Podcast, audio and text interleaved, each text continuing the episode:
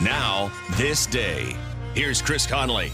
After partying on New Year's Eve, many people would call a taxi cab to get home.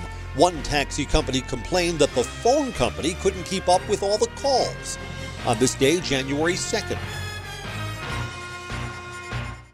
Question What will you find on all over the counter or OTC medicine packages to help you choose the right drug and use it safely? The answer the Drug Facts label. This label lists the medicine's active ingredients and purpose, how much to take, and warnings you should know before using it. Remember, even OTC medicines you buy without a prescription can cause side effects you don't want. So follow the information listed on the Drug Facts label. For more information, visit fda.gov slash drug facts label. A message from the U.S. Food and Drug Administration.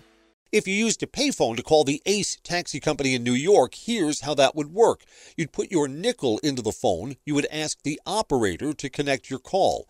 If the line was busy, the operator would send a special signal back to your phone to release your 5 cents. It took about 5 seconds for the nickel to drop into the coin return.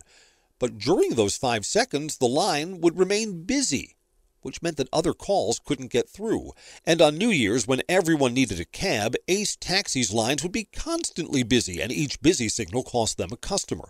So they asked the phone company to let customers call them for free. The taxi company would pay for the call. The phone company created Zenith numbers, where the person you were calling would pick up the charge. Zenith numbers would eventually become 800 numbers. The first 800 numbers, where you would dial yourself, were put into use on this day, January 2nd, 1952. And on this day, remember who pays is important.